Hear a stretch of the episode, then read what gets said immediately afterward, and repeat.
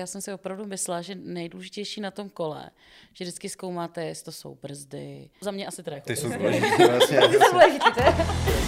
Dcast. Podcast Deloitte Czech Republic. Vítám vás u dalšího dílu Dcastu. Jmenuji se Jana Morávková a dnes budu s kolegyní Kateřinou Novotnou spovídat zakladatele jedné z nejrychleji rostoucích českých firm Festka, Michaela Mourečka. Firmu, která vyrábí takzvaně Ferrari mezi cyklistickými koly, založil Michael se svým business partnerem Ondřejem Novotným v roce 2010. Od té doby se firmě podařilo dosáhnout mnoha úspěchů. Například se umístila v žebříčku nejrychleji rostoucích technologických firm Fast 50, ale také přitáhla pozornost Orlanda Bluma a nedávno také Tomáše Berdycha, který do firmy zainvestoval. Michaeli, vítejte u nás. Dobrý den. Orlando Bloom, on jezdí na festce. Ano, jezdí na festce. Jak se to stalo? Stalo se to docela zábavným způsobem. Volal mi kamarád, jestli by nevadilo, kdyby se u mě zastavil Orlando Bloom, že potřebuje poradit s kolem a že mu dal doporučení na mě, tak jestli nevadí, že mu dá moje telefonní číslo a že mi bude volat. Za pár minut na to ten náš společný známý kontroloval, jestli mi Orlando Bloom volal. Já říkám, nevolala nějaká asistentka. On říká, no, tak to se na něj vykašli, jestli něco chce, tak musí volat on. A a za několik minut na to teda volal Orlando Bloom, že se splet udělal chybu a jestli bych teda na něj měl čas a jestli bych mu mohl pomoci být cyklistou a to je zhruba, nevím, tři, čtyři roky naspátek a od té doby myslím, že jsme na něm zapracovali a dneska na kole vypadá dobře. Jak vlastně s vaším biznesem a s vámi osobně uh, zamával koronavirus nebo pandemie? Pro nás, nebo respektive pro cyklistiku, uh, je to takový hořko-sladký vítězství. Na jednu stranu je náš obor vítězem koronakrize, protože přilákal spoustu lidí uh, ke kolu.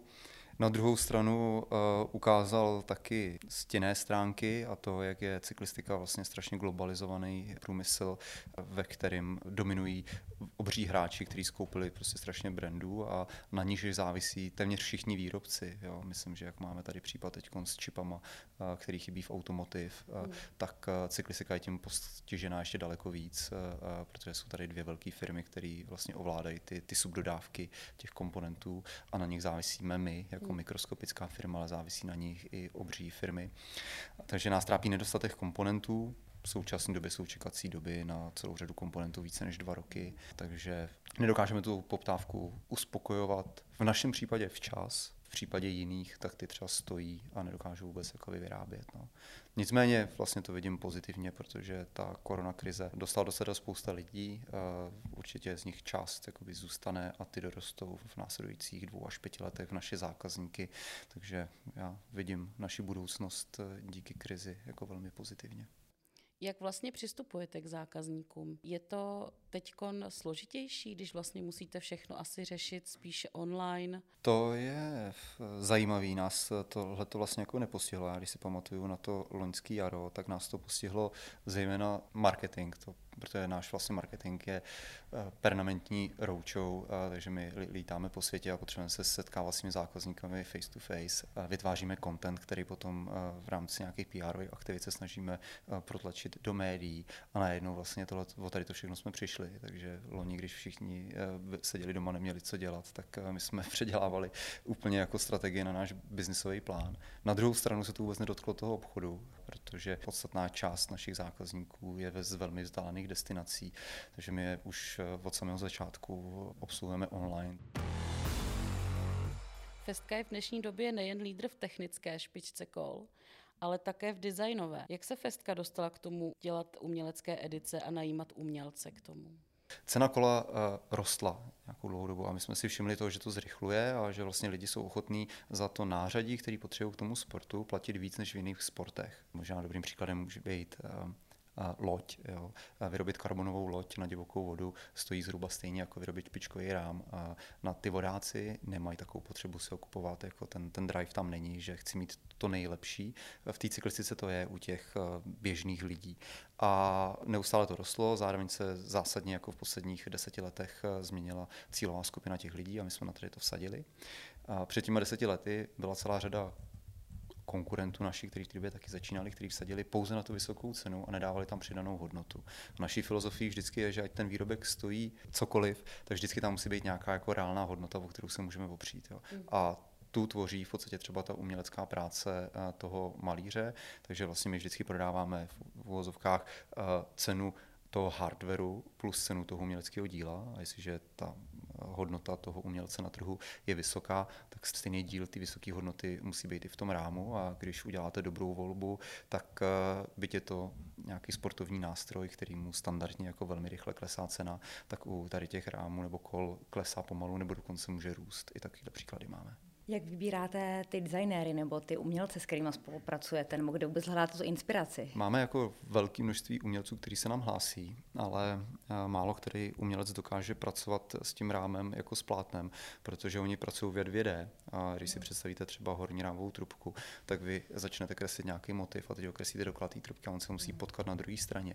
Takže máme jako velkou zkušenost s tím, že eh, celá řada velmi respektovaných umělců stroskotá eh, na tady ty věci. A není to nic proti ním, prostě takhle nefungují. Je to výsledek jako fakt eh, velký práce a naučit se to a chtít se to naučit. Pak vlastně hledáme ještě nějaké jako průniky, aby ideálně ten umělec i měl nějaký vztah jakoby k cyklistice.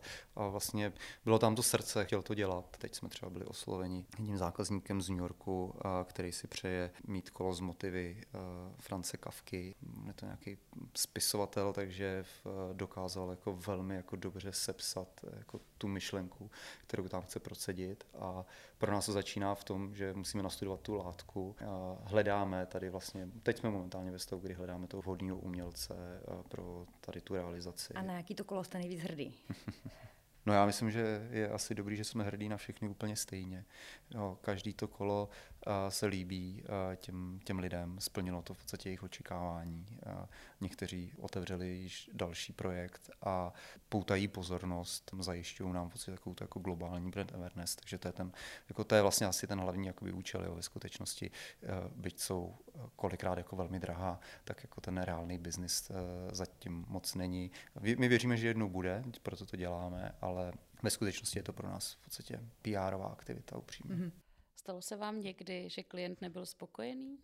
Spíš se stává to, že my zjistíme, že by ten klient neměl být spokojený.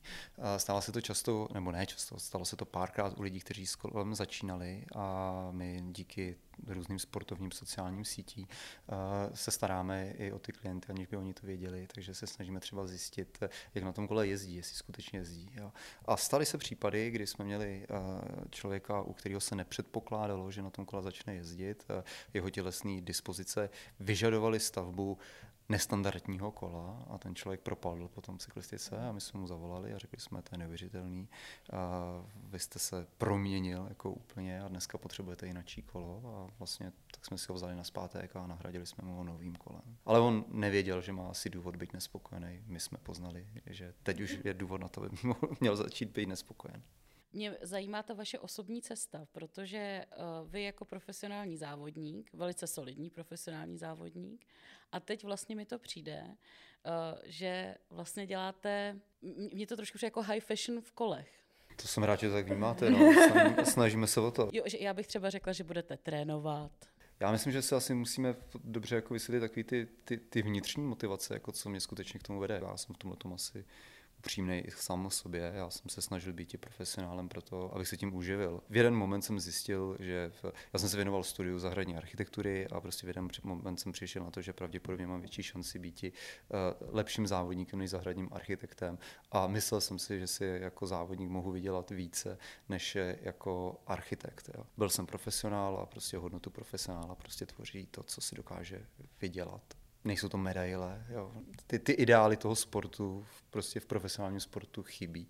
Si pamatuju na svůj poslední závod, který jsem jel a říkal jsem si vlastně, co mi asi bude chybět. A nejdřív jsem si myslel, že to je ten pocit toho King of the Day, toho vystoupat na to pódiu, jo, což je vlastně jako super, jak jste nad všemi, jako ve, vždycky to ve výšce, abyste byli nad nima a koukali na ně z výšky a opájeli se jako s tou svojí jako dokonalostí toho dne.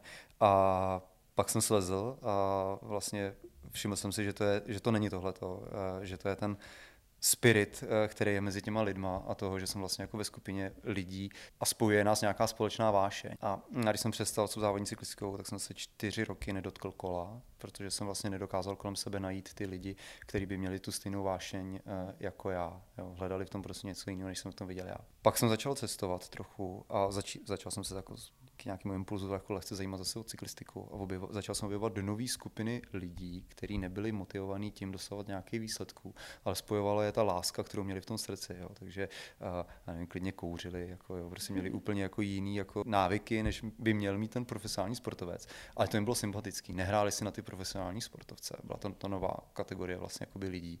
A já jsem si s nimi rozuměl daleko víc, než s těma, co se snažili dosahovat nějakým, nějakých výsledků. A pro tady tu skupinu lidí jsme začali v podstatě dělat ty kola. Procentuálně, kolik uh, zákazníků máte v Čechách a kolik v zahraničí? Když to budeme brát na počet kol, jako těch jednotlivých kusů, tak jsou to 3% v Čechách a 97% je zbytek světa. Co je ale jako pozitivním vlastně trendem pro nás, je, že jako velmi výrazně roste uh, obrat, uh, který děláme v Čechách. A z těch ostatních zemí, které jsou největší trhy? Na těch prvních třech místech se to střídá. Byla to Indonésie, loni druhá byla Malajzie, třetí nebo čtvrtá byla Čína.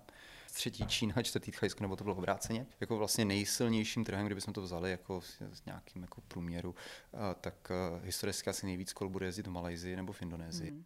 To je zajímavé, to bych vůbec netypla teda. Bych čekala nějakou Ameriku. Tohle je vlastně strašně zajímavý, ty, ty eh, trhy po světě se různě rozvíjejí a my máme výhodu, že jsme relativně flexibilní a že se velmi jako staráme o to, aby jsme rozuměli těm cyklistům na těch lokálních trzích, tudíž myslíme, že dokážeme připravovat věci, které je baví a které je zajímají. Malajzie je obrovská země eh, s velkým počtem obyvatel a docela dobře se jim daří, rozhodně těm uh, dobře situovaným a těch je tam velký procento. Uh, velmi často jsou to rodinný biznesy a ty rodiny mají ve zvyku odesílat své děti na studia buď do Austrálie nebo do Velké Británie. Uh, většinou je tam odesílají v překvapivě nízkém věku, takže se a vracejí se potom nějakých 35, aby převzali své rodinné biznesy. Takže když se nad tím takhle zamyslíme, tak oni větší část svého života stráví v zahraničí, nikoli v té Malajzii. No a v té Anglii je naučí, že člověk je společenským postavení by se měl věnovat nějakým koníčkům, Eh, sport číslo jedna v Anglii momentálně je kolo, takže naučí jezdit na kole. Vysvětlím, že v jejich společenském postavení by měli mít oblek na míru, ale možná taky kolo na míru a tím přijdou k fesce.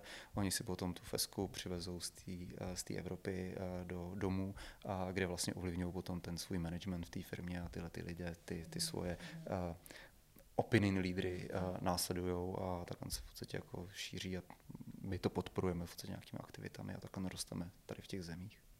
A proč ne v té Americe? Není to tak, že bychom neměli vlastně jako úplně dobrý prodeje v Americe, oni by tam byly taky jako relativně vysoko, ale uh, otázkou zní, velká část uh, těch prodejů v Americe je reexport do uh, latinských zemí, protože se snaží ty zákazníci vyhnout se vysokým importním taxám, jo, takže náš biznis by byl skvělý jako v Latinské Americe, ale ty importní clá jsou obří. Vám prý pomáhají roboti.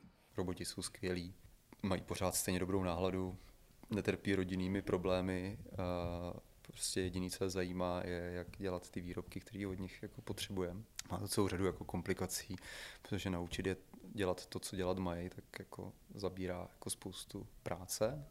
Takže my ty roboty zatím nevlastníme, protože bychom vlastně uh, ne, uh, naučit toho robota dělat to, co má, tak je zatím jako příliš jako komplikovaný a nechcem se tím zdržovat. Je to možná zajímavý, že nejčastější pohled na nás je vlastně zároveň milný, protože každý řekne, jo, vy jste ty, co dělají ručně rámy. Mm. Ve skutečnosti my se snažíme maximum té práce, co jde, tak se snažíme udělat eh, robotem. Jednak je to efektivnější, levnější, kvalitnější a a nemusíme třeba ničit zdraví těch našich zákazníků. Ve skutečnosti ten mass market, který vám nikdy neukáže toho zaměstnance, který dělá to kolo, takže uměle vytváří pocit, že to je dělaný nějakou jako super vesmírnou technologií, tak je dělaný ručně. Většina karbonových dílů dneska na světě se dělá ručně, včetně těch kol. My chceme vyrábět v Evropě, u nás v Čechách, aby jsme to mohli dělat, tak v to musíme být eh, lehce chytří. Ta naše jako největší strategie, co vlastně není vidět, tak je uh, umět růst stejně výrobně, tak jak dokážeme růst eh, obchodně. Jaké máte cíle? Máte něco, co jste si vytyčili, že to je ta meta, kam byste se chtěli dostat? Ten cíl je vlastně od začátku jako stejný. My jsme si zvolili nějakou výrobu, eh, nějakou strategii a my víme, že ta smysluplnost eh, tady toho našeho snažení začíná někde na 700 rámech ročně. Mm-hmm. Příští rok budeme na 500. Jo. A To neznamená, že bychom nebyli ve zisku, ale těch 700 rámů nám prostě zajišťuje ty věci dělat tak, jak chceme, že mm. máme zdroje na, na, na, na rozvoj jo, a jsme zdravá společnost, která může růst dál. Ten další cíl, který máme stanoven, tak je někde na hranici 2,5 tisíce rámů kdy už eh, budeme asi velmi eh, spokojení i s ekonomickými výsledky a z toho, co nám na konci dne eh, zůstane v kapsách.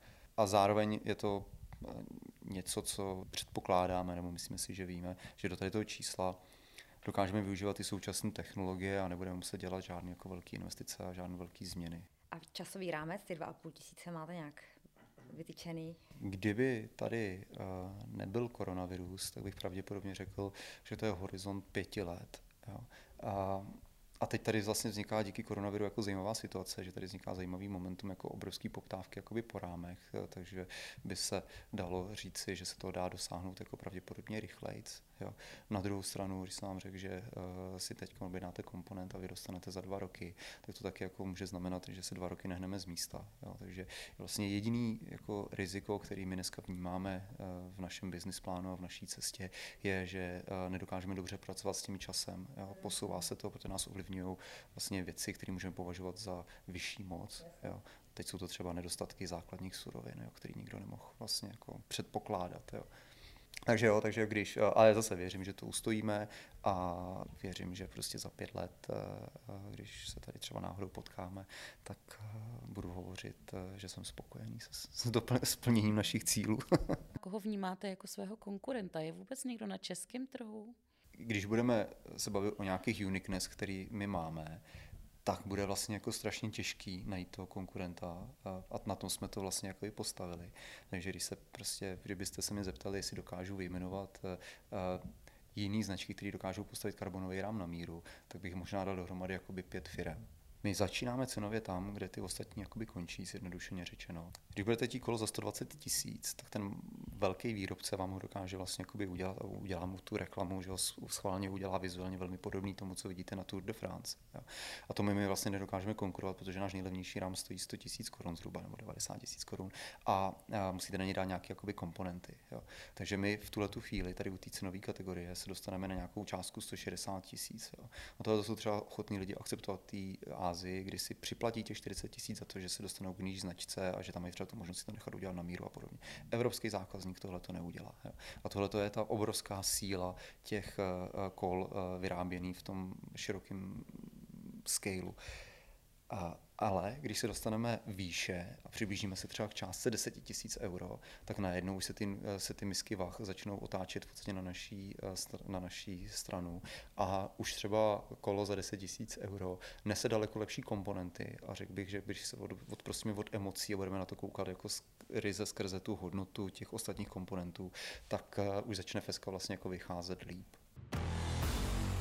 z vašeho vyprávění mi přijde, že nejdůležitější na kole je teda ten rám a je taky nejdražší, je to tak? No může a nemusí, jo. je to vlastně zase po, jako v, v jaký se pohybujete uh, úrovni a hodnotě. Jo. Uh, já mám třeba na jednom kole přední a zadní brzdu a ty, ty, ty dvě čelisti dohromady stojí 35 tisíc korun, uh, což je pro spoustu lidí uh, jako crazy částka dát za celý kolo jo. a mě to stojí prostě přední brzda. Takže je to o čem, jako, o jaký úrovni se bavíme, ale skutečně ten rám, to je prostě fundamentální věc pro to. Um, Cyklistika má výhodu a nevýhodu. Výhodu pro prodejce, že když si budete koupit rám a ten vám není, máte špatnou velikost, tak na něm odjedete. Jo, takže ten výrobce řeknete, já mám tady skvělý, jako a možná trošku větší nebo menší, ale 40% sleva, řeknete jasně, mm-hmm. perfektní díl a pak jede. Takže kdybychom si dali dostaveníčko ne tady uh, u vás, ale třeba někde na náplavce a jezdili bychom tam, tak, bychom, tak bych vám asi ukázal, a, a, že drtivá většina lidí bude mít špatnou velikost kola ta správná velikost vlastně dělá ten jízdní zážitek z toho, jestli vám to sedí nebo nesedí. A kolik třeba procent z vašich zákazníků jsou ženy? Jste to nakouz, že vlastně v cyklistice to může být půl na půl, ale přece jenom tak trošku cítím, že hmm. ten váš typický zákazník bude spíš asi muž. Je a nás to strašně mrzí. Teď na tom jako začínáme jako aktivně pracovat. Zase ne, že bychom to nevěděli, ale protože už si to jakoby můžeme dovolit. A, a, a zase pracujeme na tom na trzích, kde je ta kultura. Jo? Takže třeba jsou ty, ty, trhy, kde na tom pracujeme, tak je Korea a Kolumbie. A, a je to částečně i ta Amerika. A je to daný těmi zvyklostmi, jak se kola kupují. Naše kola si momentálně, byť to jakoby klesá, tak eh, ten, eh, ten medián je prostě nějakých 45 až 50 let. Jo. To je mm-hmm. prostě náš typický zákazník, takže můžeme předpokládat, že v tomto věku už ty lidé tvoří nějaký manželský pár. A v Čechách ne, že by to byli jako vyloženě naši zákazníci, ale obecně prostě to kolo kupuje muž pro tu ženu. Jo? A velmi často jí kupuje horší kolo. Jo? A i ona přijde s tím, že řekne, no, já to nepotřebuju. Jo? Naopak, jo? ta žena je prostě lehčí, křehčí, jako jestli někdo potřebuje to lepší kolo, pokud chtějí jezdit pohromadě, tak je to ta žena. Hmm, jo? Hmm. Ale tady to takhle není. Jo? V těch trzích, ve kterých, o kterých jsem mluvil, jako je ta Amerika, Kolumbie, Korea, tak třeba Amerika, tam je ta žena emancipovaná. Jako hodně emancipovaná. jako, jo. A, a, a ta chce rozhodovat o tom svém kole sama. Jo. A, jo, a tam nás využívají a tam prostě jako a je to to. Jo. A teď jsem měl zrovna zážitek s takovou s paní z Austrálie, teda, tak ještě jsem s někým nevedl asi odbornější debatu, než tady prostě s paní, jako odhaduju, že jí bylo prostě 60 let a tam mě jako potrápila teda svoji edukací. Jako. A jako super, jako, já jsem si to vlastně jako úplně užíval. A on by to byl hezký claim, chci rozhodovat o svém kole sama. Jo, jo, jo. A, a, jako, a my, to máme, my to máme strašně rádi. Jako, jo. Jako, k nám se ty ženský jako asi bojí jako přijít, jako, jo. ale eh, tak jako u nás pracuje jako, teda, jako relativně jako vysoký procento žen, jo, ale když otevřete ty vrata, tak tam i, i ty rámy jako skutečně vyrábí jakoby ženy, jo, mm. jako v, prostě nevím, 20% prostě eh, těch, těch rámařů, nebo to jsou prostě ženy. Jo, ale jsou tam ty chlapy a ty chlapy se těší, že to otevře ta, ta, ta ženská, jo. Rozhodně se ty ženy nemusí bát toho, že bychom na ně koukali nějak mm. jako namyšleně, ne. Tam, když náhodou přijde, tak kolem ní poletujou a snaží se jí snést modrý z nebe. Prvním naším zákazníkem byla žena. To, no, jsme strašně hrdí. Teda. Bylo to ta, tak, že přišel v podstatě pár, ten jeden přišel jenom si s něčím poradit a měl to své italské kolo, který vlastně jako potřeboval a, a, a vlastně jako potřeboval dostat svou holku na kolo. Ale eh, ten pán byl chytrý, dneska už jsou manžele a, a nechal to na nás. Jo. Já jsem si s tou holkou promluvil a poprosil jsem jí, ať jde někam, kamkoliv v Praze, kamkoliv a koupí si jednu věc spojenou s cyklistikou a tu nám přinese ukázat. Jo. Mm. Ona si koupila boty a já jsem se jí ptal, proč se koupila, abych vlastně viděl tu motivaci. Jo. A to je vlastně celé, co my děláme. Jo. My se snažíme zjistit ta motivace, proč ty lidi jezdí na kole, co je pro ně důležitý, jo, jaký mají jiný jako, uh, návyky nebo do čeho prostě investují peníze, co je nezajímá. Jo. A z toho takhle se snažíme poskládat to kolo. Jo. A ať je to jakákoliv blbost. Jo. V případě tady těch kol, to možná opravdu byla skutečně blbost. Jo. Byla to modrá kytička vlastně jako na těch kolech. Jo. A o to se to rozmyslelo. My jsme pro tu uh, v té době holku slečnu uh, udělali, uh, nechali ušít drezy, udělali přilbu, ona tomu propadla. Dneska tu rodinu pořád známe, jo, dneska je to rodina s dětma se vším, jo, a je ona tím, kdo je tím hnacím motorem té cyklistiky. Jo. Mm. Ne, ten, ne ten muž. Jo. jo a tohle to nás vlastně jako těší. Je to o nějakých ambicích, ne, jako nejezdí nějaký jako uh, počty kilometrů, ne. Prostě dělá to, jako milujou to, našli se jako k tomu a to nás těší. Jo.